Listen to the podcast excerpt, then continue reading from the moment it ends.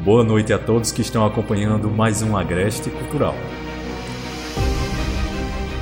Daqui a pouquinho no programa de hoje, vamos ter a incrível participação de Renata Pinheiro, que é cineasta, diretora de arte e artista plástica. E dirigiu também diversos longas-metragens, entre eles Açúcar, Amor, Plástico e Barulho e o mais recente Carro Rei, que foi gravado aqui em Caruaru.